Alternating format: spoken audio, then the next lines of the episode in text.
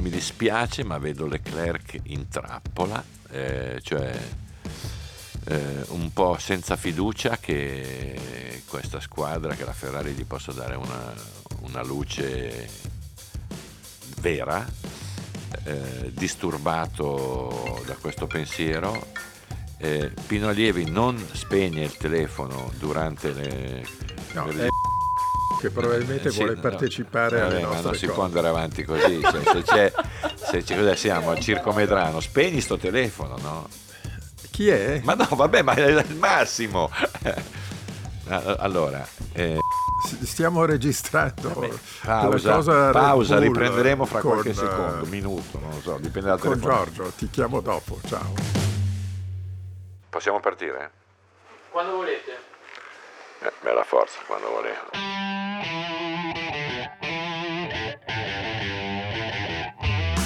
Benvenuti a Terruzzi racconta la Formula 1 a ruota libera, un progetto di Red Bull con Giorgio Terruzzi. Idee, opinioni e ironie sul Mondiale 2023, per offrire una prospettiva laterale su quanto successo in pista. Al microfono, insieme a Giorgio Terruzzi, ci sono Pino Allievi e Stefano Nicoli, che poi sarei io. Buon ascolto! Eccoci, podcast post Australia, il sommario della puntata... è il seguente: guerra e pace, o meglio pace e guerra, in omaggio al signor Tolstoi. Il lungo addio, punto di domanda finale. Il lungo addio nel senso di Chandler, ma con un punto di domanda finale che nel titolo non c'era. Ombre rosse 1939, John Ford, ma qui le ombre rosse sono più evanescenti, ne parliamo. Le solite rubrichette, anzi sì, solite rubrichette, scommetto un boero, Pearl Harbour, che ha new entry interessanti, e il primo pensiero pensando al prossimo Gran Premio che arriva tra 3 settimane, Baku, Azerbaijan. Allora, bellissimo. Volevo salutare Pino Allievi, che è nostro ospite straordinario oggi. Stavo partendo. Allora, volevo salutare. Siccome il podcast Adrian viene Nichols. Fatto con Pino Allievi che come dire, lamenta mancanze di attenzione, abbiamo Pino Allievi. Applausi a scena. Che onore. Oh là là. Abbiamo Stefano Nicoli. Ciao a tutti. Adesso, finendola di fare i sommari, andrei sul primo tema. Perché guerra e pace? Perché è un mondiale pacificato dal punto di vista agonistico, perché non vedo come qualcun altro possa prendere Verstappen, ma è una battaglia strepitosa, danni, non solo a montare dei danni del Gran Premio australiano, sin troppi.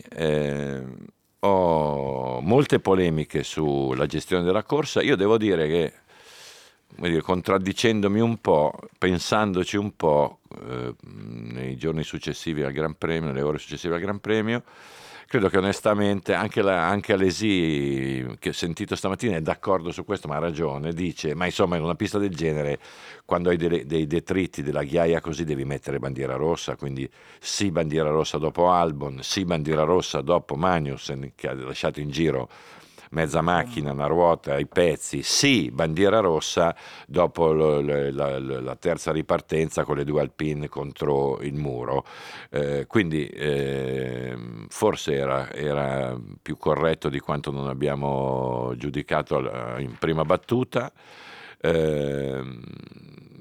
Alesi dice anche, e in questo non ha tutti i torti, devo ammettere, che la penalità a Sainz è vero che, in una zona di corsa ricomposta, però dice, come nel calcio, se tu hai un referto che indica una scorrettezza, puoi anche penalizzare a partita finita. Insomma, volevo sentire da voi cosa vi è rimasto in testa di questa corsa australiana. Pino. No, mi pare che tu abbia già fatto tutta la puntata dando ragione a tutte le cose che no, ho dato ragione a Alesi, adesso non è che tutte le volte che parlo devi essere... maleducato. No. Vabbè, Pino, è un nuovo corso del podcast. Dobbiamo accettarlo. No, io invece dico che se non ti sei preparato, dillo chiaro. Sbaglia completamente. Allora, è vero che c'erano detriti in pista, è vero che c'è una safety car che serve appunto a questo, altrimenti annulli totalmente l'esercizio della safety car e fai solo le bandiere rosse. Se tu metti tutti i piloti a 50 all'ora alle spalle della safety car, tu eviti di fare la bandiera rossa e di fare il giochino, perché il giochino è subdolo. Cioè Liberty Media vuole 3 Gran Premi dentro uno, no? E vuole 3 neutralizzazioni in modo che rimescoli le carte, il che è totalmente ingiusto nei confronti di chi ha accumulato un vantaggio prima della red flag, della bandiera rossa, no? Per questo lo annulli anche con la safety car.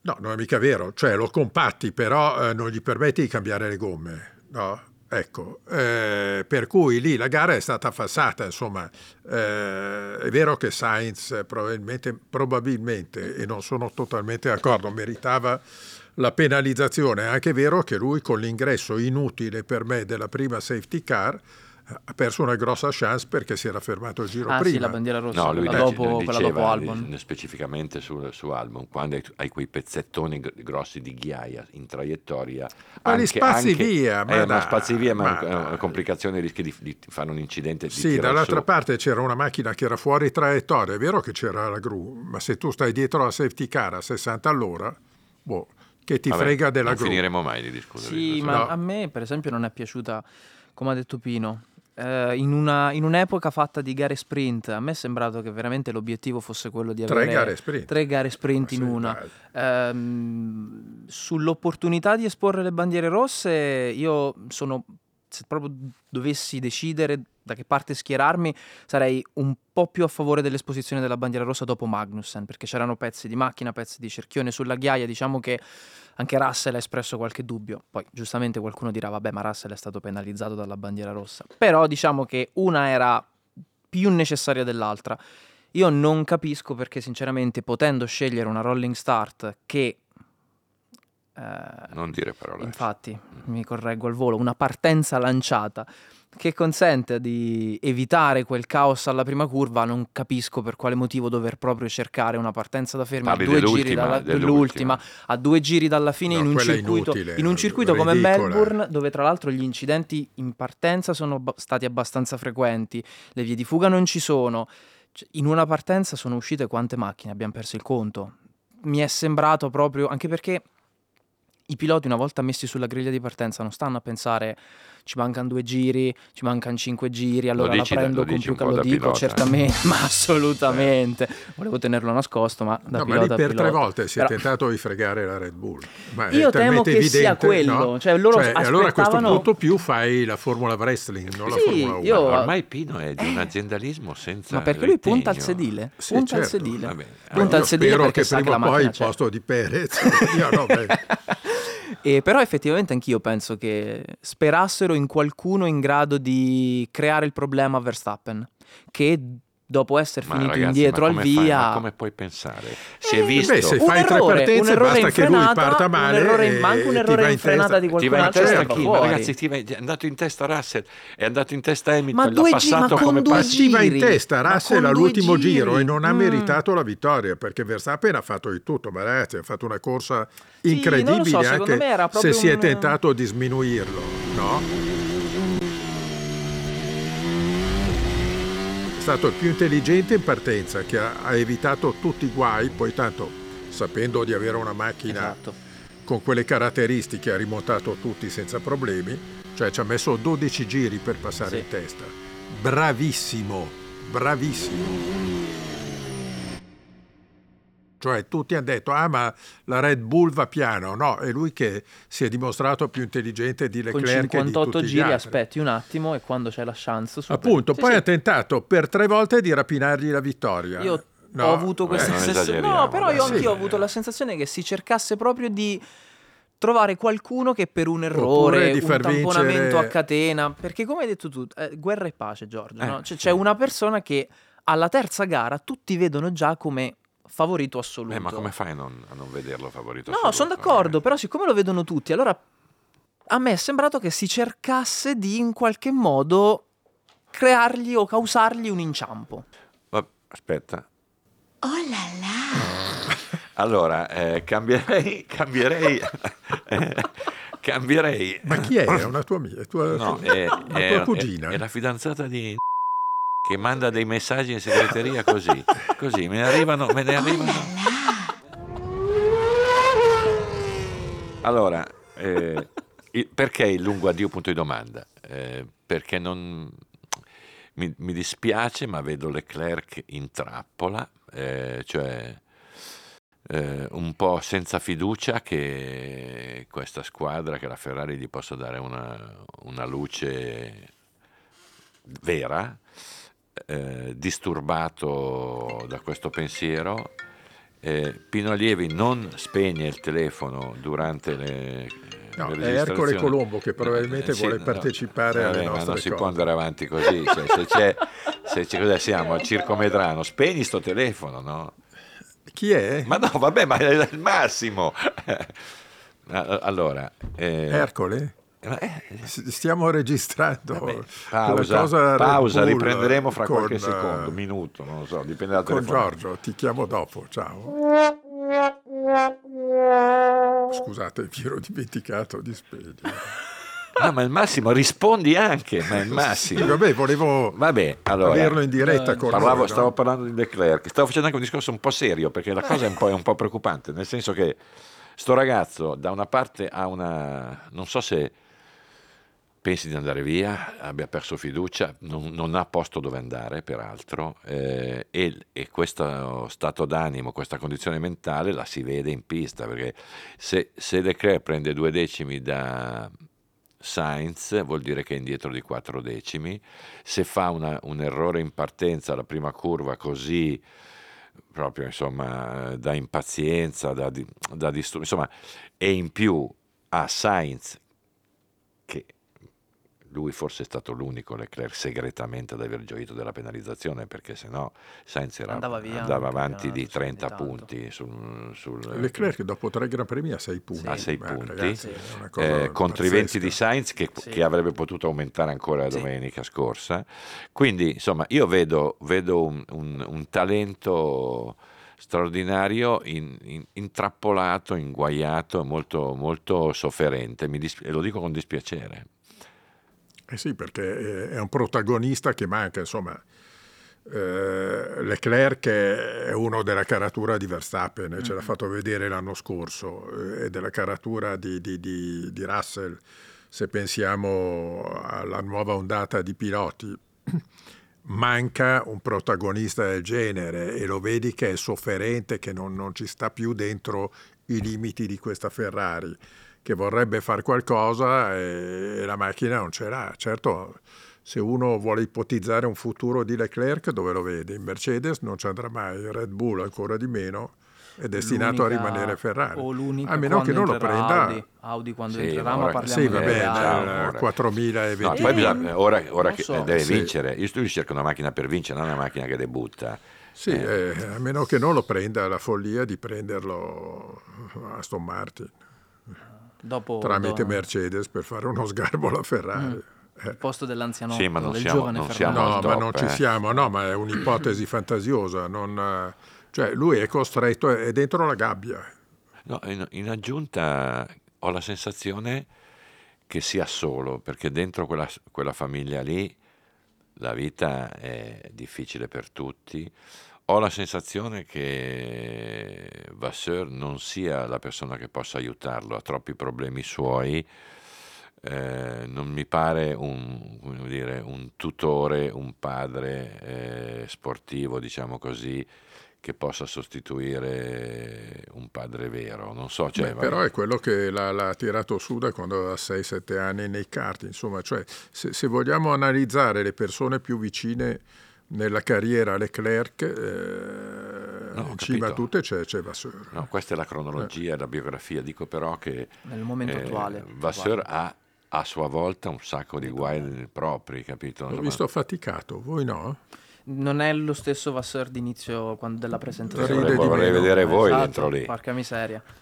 Ma tra l'altro io ne approfitto per lanciarvi il solito gancio delle domande che arrivano dalla community, dal gruppo Facebook Terruzzi racconta la Formula 1. Proprio riguardo a questa condizione di Vasseur, il fatto che chi è sopra di lui, anche in una situazione che non è rosea, volendo utilizzare un grande eufemismo, non si esponga e non si esprima.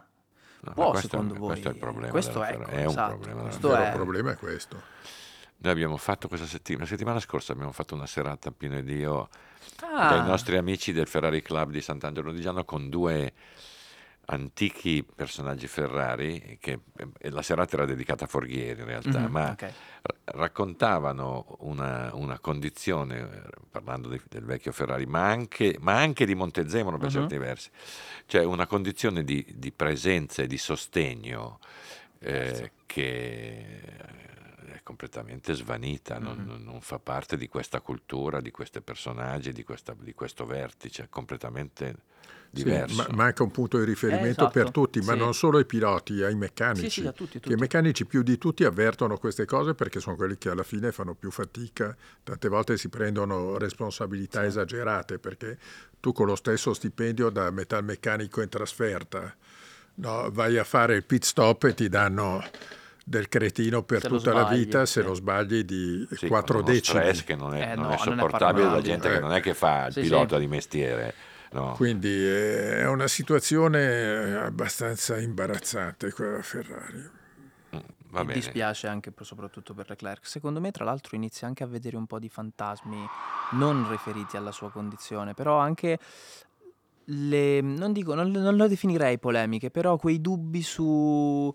Guarda, quella del sabato sulla... Il sabato è stato un fantasma. L'ostacolamento di Sainz. Di Sainz era un fantasma, completamente un fantasma. Io l'ho vista proprio come un qualcosa... Ma tu hai visto i camera car? Non stava nel cielo. Era veramente tanto lontano, cioè... Ma no.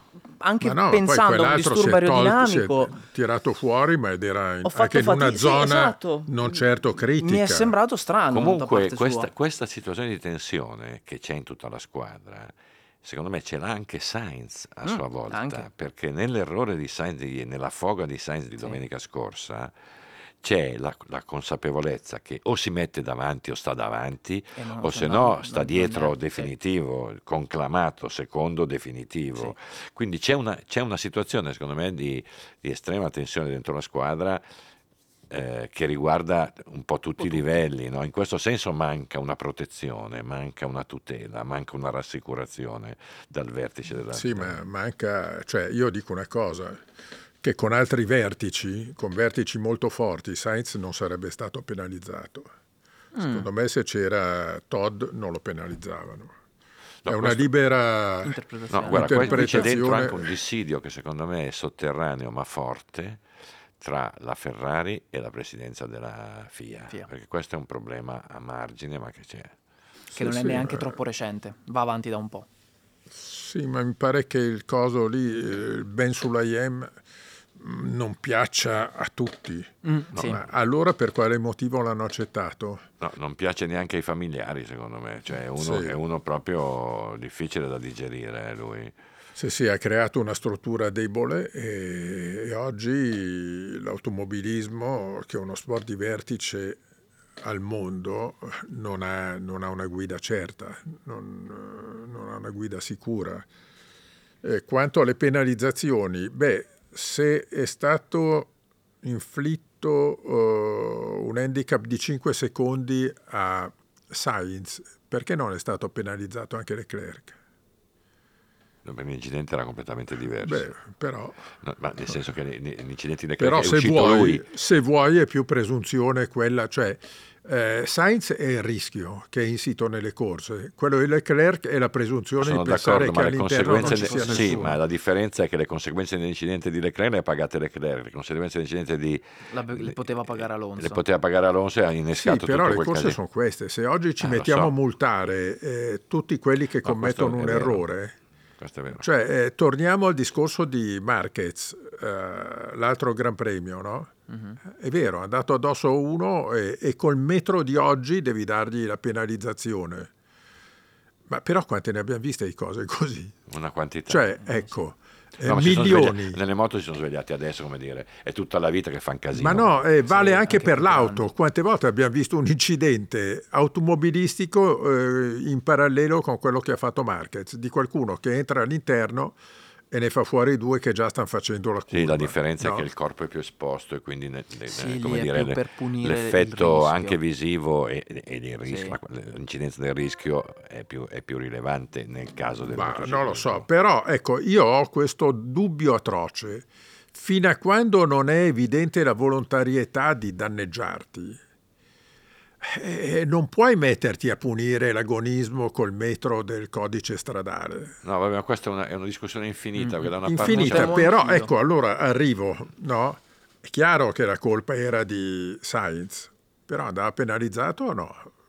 Cioè, io ne ho visto tanti di incidenti. Perché penalizzi... No, io dico in partenza non penalizzerei mai nessuno. Ma no, ma perché penalizzi Sainz e non penalizzi Gasly, che ha buttato fuori il suo compagno di squadra? Perché era fuori gara, un casino di spazio. Era fuori gara. Cioè lui l'hanno penalizzato in funzione della gara in medesima nella quale poteva portare a casa un vantaggio. Beh, perché Ocon no. Ocon è stato buttato fuori dal suo compagno. Appunto, dico, perché non hai penalizzato Gasly? Può anche essere. È ancora più grave, perché Gasly aveva tutto lo spazio possibile e non ha guardato niente. Non anticipiamo i temi caldi della puntata. Allora, ombre rosse, nel senso, già che siamo vicini al tema Ferrari, abbiamo parlato di Leclerc. Allora, no, la crisi Ferrari, posso aggiungere una roba? Non abbiamo ancora iniziato, va aggiungere. No, pensavo che tu avessi finito. No, invece abbiamo appena iniziato. Quello era il discorso Leclerc, adesso affrontiamo... Allora, fammi intervenire dopo, quando aggiungi, decidi. No, di subito. No, quando... Aspetta, adesso parla Allievi. Sì, vorrei chiudere il discorso Ferrari, che non è ancora iniziato. Bene. Con 3 cifre. Dica. Aia. Allora... dato per scontato che la gara è stato un caos, sì, quindi non si possono prendere riferimenti sui tempi in gara, io prendo quelle prove, quelle qualifiche che a me piacciono moltissimo, e a Domenicali no, perché vorrebbe fare le classifiche ogni quarto d'ora. Non parlare mai di Domenicali. Ecco, dico, se prendiamo il giro secco delle qualifiche, la Ferrari rispetto a un anno fa è migliorata di 6 decimi. La Red Bull di 1,4 secondi, Mercedes 1,9 secondi, Renault, impropriamente chiamata Alpine, 1,5 secondi, vabbè, Aston Martin fuori gioco, sì, 4 secondi a giro. Cioè, abbiamo finito. Cioè, cos'altro vogliamo dire? Tu hai finito. No, dimmi come commenti queste cose. Cioè tutti dicono, accidenti, la Mercedes, che fortuna. No. 1,9 secondi a giro sono migliorati. No, dico una cosa. Sono migliorati 1,3 secondi più della Ferrari. Dico che forse... ecco il risultato del Gran Premio. Come abbiamo detto forse anche qui l'altra volta, non è più la qualifica, la qualità della qualifica una priorità, puntando ad un assetto che ha un miglior rendimento sul passo, cosa che è avvenuta. Cioè, la domanda che vi faccio è questa: la Ferrari resta quarta forza perché, se mettiamo dentro Perez che era dietro e Russell che ha rotto il motore, ne aveva davanti 2 più 2, 4, più Alonso 5, e erano sesti in pista. Oppure, questa è una prima lettura, la seconda lettura è, sì, partendo dietro, forse, visto il passo, le distanze da Mercedes e da Aston Martin sono indiscutibili, sono in ballo, cioè sono, vicinissime, quindi pensando a 20 gare, forse arrivare a seconda, cioè superare Mercedes e Aston Martin, non è un sogno fuori logica oggi. Allora, fate una lettura più in negativo o più in positivo del Gran Premio dell'Australia della Ferrari? Perché il passo non era mica male. Vai tu, Pino, o vado io? No, ma qua bisogna capire. Facciamo un discorso da esperti o da bar? Dici tu. No, allora, è vero tutto quello che si dice a Ferrari, no? Verissimo. La Ferrari ha tenuto il passo. Allora, primo... quella di Melbourne è la pista dove si consuma meno le gomme, quindi non c'è degrado, no? Secondo, esaltiamo la Ferrari, perfetto, ma diciamo chi potevano essere terzi, secondi, eccetera, no? Ma ragazzi, nel sedere della Ferrari c'era l'Alpine attaccata, no? L'Alpine che ha preso su una pista vera come il Bahrain ha preso 30 secondi dalla Ferrari, su una pista media come Jeddah ne ha presi quanti? Una decina l'altra settimana, e qua è arrivata in scia la Ferrari. Ma è tutto dovuto, sì, non ai progressi della Ferrari. Di DRS, con 4 zone di DRS. Pino, cioè, visto che vuoi fare il super esperto, cioè, non è che non le contano, cioè, se tu sei in scia una macchina che non ha DRS e hai una pista così, un po' gli stai vicino. Sì, però insomma alla fine. Ma infatti io pongo il tema. Però dico, ecco, consideriamo nel giudicare la Ferrari che era una pista che non dava degrado alle gomme, infatti non l'ha data nessuno. Infatti questa, ecco, se vogliamo fare il bilancio della Ferrari, prima di esaltarci, aspettiamo un momento, come risultato assoluto, ma sì, ci stava, insomma, non... però dopo 3 pit stop, sì, dopo 3 soste, Sainz fino all'ultima neutralizzazione aveva 13 secondi. Attenzione. No, ma la Red Bull è fuori discussione. No, infatti... Allora, di distacco, sì. Una cosa è vera, nel senso che Melbourne è sempre stato considerato un circuito atipico. Si diceva quando si partiva dall'Australia, sì, se la macchina va forte in Australia, perché è una pista cittadina, e quella lì è abbastanza facile, poco abrasivo, quindi si diceva, sì, vabbè, questo l'abbiamo detto, esatto. Lo stiamo dicendo sempre, no? L'arena atipico, la Jeddah è atipica, e andiamo in un'altra tipicità che è Baku. Non so, sinceramente, però il discorso è che sicuramente questa gara è quella in cui c'è stata, diciamo che sul fronte del giro più veloce in gara la Ferrari è stata più vicina a tutte le altre rispetto a quanto è successo in passato. Sono tutti vicini, tutti. Il fatto è che questa gara secondo me è stata anomala per due motivi diciamo principali. Uno, il fatto che ci fosse tanta necessità di gestire le gomme, perché nessuno aveva il riferimento di quanto lunghi si sarebbe potuti andare con le hard, quindi non c'era una particolare spinta. Perché nella realtà dei fatti il passo gara è stato molto simile. Io ho preso i dati di Verstappen, Hamilton, Alonso e Sainz alla fine della fiera. Se consideriamo Verstappen leggermente escluso, perché lo sappiamo che poteva fare molto di più, gli altri diciamo che sono stati abbastanza vicini. La seconda questione però riguarda appunto la conformazione della pista. Io non riesco a dare un giudizio alla presunta risalita di Ferrari. Se non riesco non è neanche a dare un giudizio, a considerarla sintomo di una ripresa costante. Sì, ma infatti allora noi non ci sono certezze. Dovremmo dire ai nostri ascoltatori che stiamo parlando di una cosa di cui non capiamo assolutamente.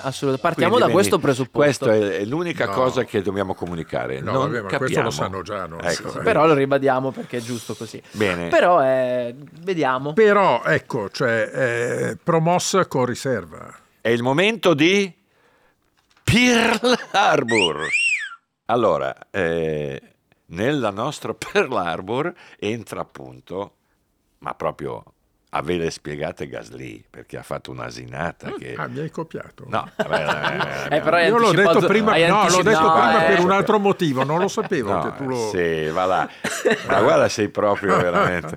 Allora, Gasly proprio al galoppo va dentro anche Magnussen, perché secondo me... Il magico Alverman lo vedo già in affanno io. Ditemi un po' che mettete nel porto. Ma sai, fammi Pino non si prepara, c'è quel problema lì.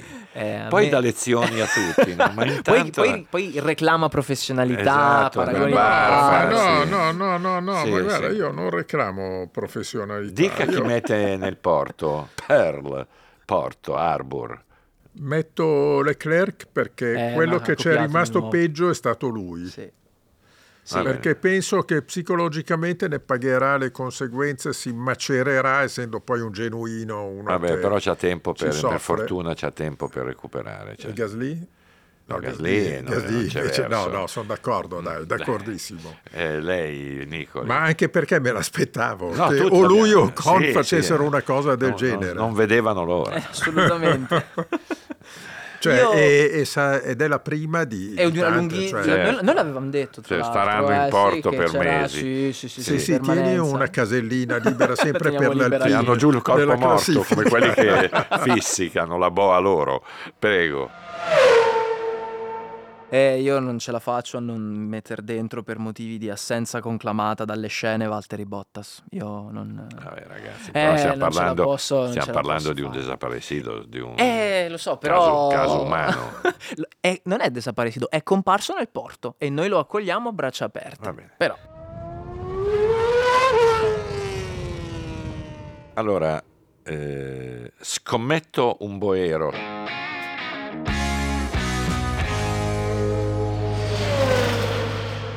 Scommetto un boero su chi, su cosa? Nicoli, dica. Allora, scommetto un boero sull'introduzione del nuovo format prima di Baku. Cosa stai dicendo? Perché? La seconda qualifica. Ma no, l'hanno già deciso stamattina. No, ma l'hanno già detto. L'hanno già deciso. Allora, io la scommetto l'introduzione di questa cosa, ma in senso... Lo devi spiegare ai nostri ragazzi e ragazze. Però non puoi fare il ganassetto così. Ma è insopportabile. Io scommetto sul fatto che possa essere una sorpresa quasi positiva.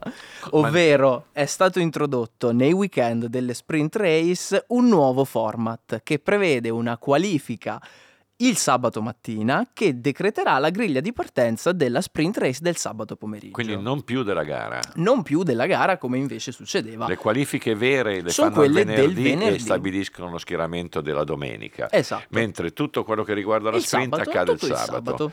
Bene, tu scommetti che entra già a Baku? No, io scommetto che possa essere un miglioramento del... Visto che questo format della sprint ci è stato consegnato... C'è. Allora io scommetto che possa essere più carino del precedente. Va bene, prima di 6 a Baku, prima delle 6 sprint race a Baku.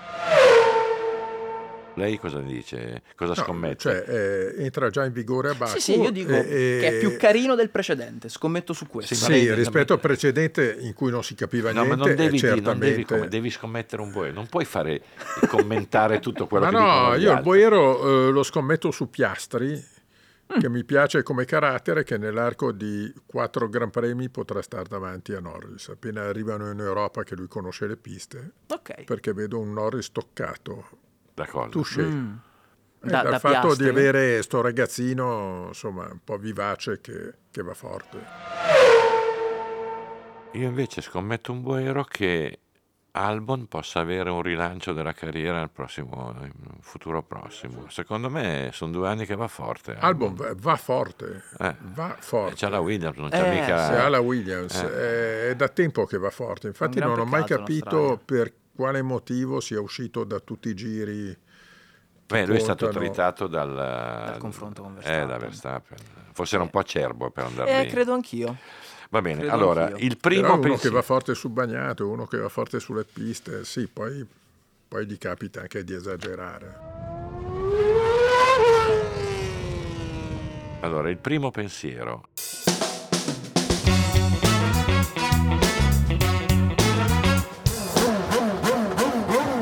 Pensando a Baku, guardando avanti, manca molto tempo.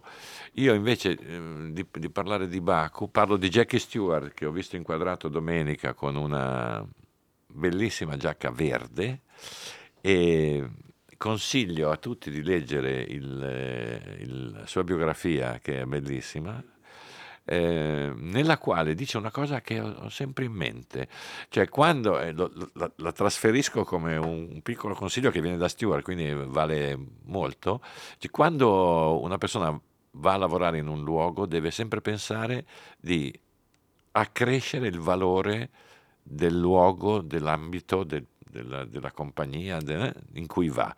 Questo può determinare anche una richiesta di un buono stipendio, ma senza questo, cioè senza la convinzione, la volontà, la determinazione di incrementare il valore dell'ambiente dove vai, non succede niente. E mi sembra un bellissimo consiglio per tutti. È anche vero, infatti io sono venuto qua insieme con Nicoli a lavorare perché so che tu accresci il nostro valore. Lo sapevo. Quindi, tu non devi commentare, allora non devi farle dire. Ne parlavamo con Nicoli ieri sera.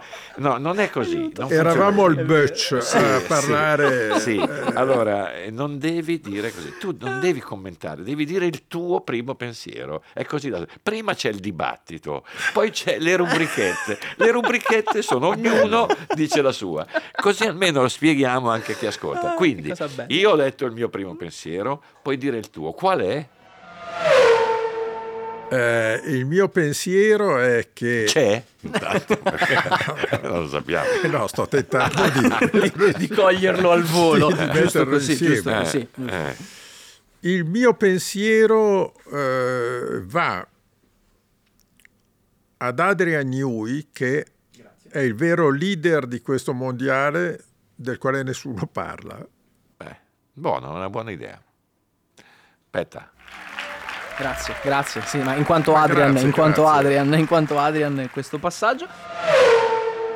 Io invece il primo pensiero lo rivolgo a uno dei nostri occupanti del porto, ovvero sia Leclerc, perché la prossima pista, diciamo che non è che gli rievochi ricordi particolarmente felici, e arrivarci in questa condizione potrebbe essere una chiave di volta. Questa pista potrebbe essere, non lo so, la vedo un po' come una chiave di volta, sì, della stagione, sia in un senso sia in un altro. Quindi il mio pensiero va a lui, perché ho ancora quel fotogramma della Ferrari lì sotto la torre. Scusa, in base a cosa pensi che lui possa riscattarsi sulla pista più facile del mondiale? Beh, la pista più facile del mondiale, dove però succede una di curva a destra, una a sinistra, 90 gradi. Vero, però lui Baku è una pista un po'. Non è così. Però non deve commentare. Perché è una rubrichetta. Non deve commentare tutto. No, io voglio capire per quale motivo tu vedi il riscatto con la caduta di Leclerc su una pista che non è da mondiale. Perché Leclerc con i cittadini ha sempre avuto un rapporto un po' strano. Non con i cittadini nel senso di abitanti di una città, con Monaco. I circuiti cittadini, esatto. E conseguentemente, visto che è sempre andato molto bene a livello, ha sempre fatto l'errore nel momento in cui sembrava che potesse tirar fuori la grande prestazione. E Baku è una pista dove gli è capitato in passato di essere poleman annunciato e poi di finire la qualifica contro una barriera. Secondo me questa cosa, che un circuito che gli ha tolto delle convinzioni magari in passato potrebbe in qualche modo riconsegnargliele, secondo me può essere una chiave di lettura. Va bene. Il mio primo pensiero va lì. Fine. Bene. Esatto. Allora, mancano 3 settimane al prossimo Gran Premio. Noi ci risentiremo dopo Baku, fine mese praticamente. Non so come farete senza. Mi rendo conto io vado là a fare un sopralluogo per portarmi avanti. Bravo, giusto. Anche perché oggi t'ho visto. Vabbè. Pasqua a Baku. Possiamo autorizzare Allievi ad accendere il telefono di nuovo. Giusto. Grazie Pino, grazie Stefano, grazie a tutti voi che avete pazienza. Della pazienza di ascoltare la benevolenza di ascoltarci. Buona vita, ci sentiamo post Baku. Grazie. Ciao, alla prossima.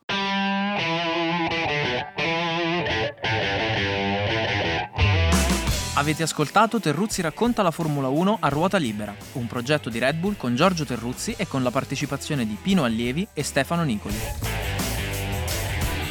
Per non perdervi nessuna puntata, iscrivetevi sulla vostra app di ascolto preferita o cliccate Segui se usate Spotify. Alla prossima!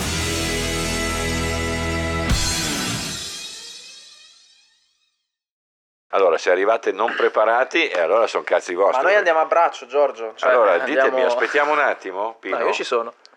Ma io aspetterei. Cazzo, è il colmo. Io ho tutte le mie agendine così, le scrivo e non riesco a leggerle. Possiamo fare un podcast arterio, cioè una tantum. Cioè, è un podcast arterio. Per oggi possiamo chiudere tutto così. Basta, andiamo a casa.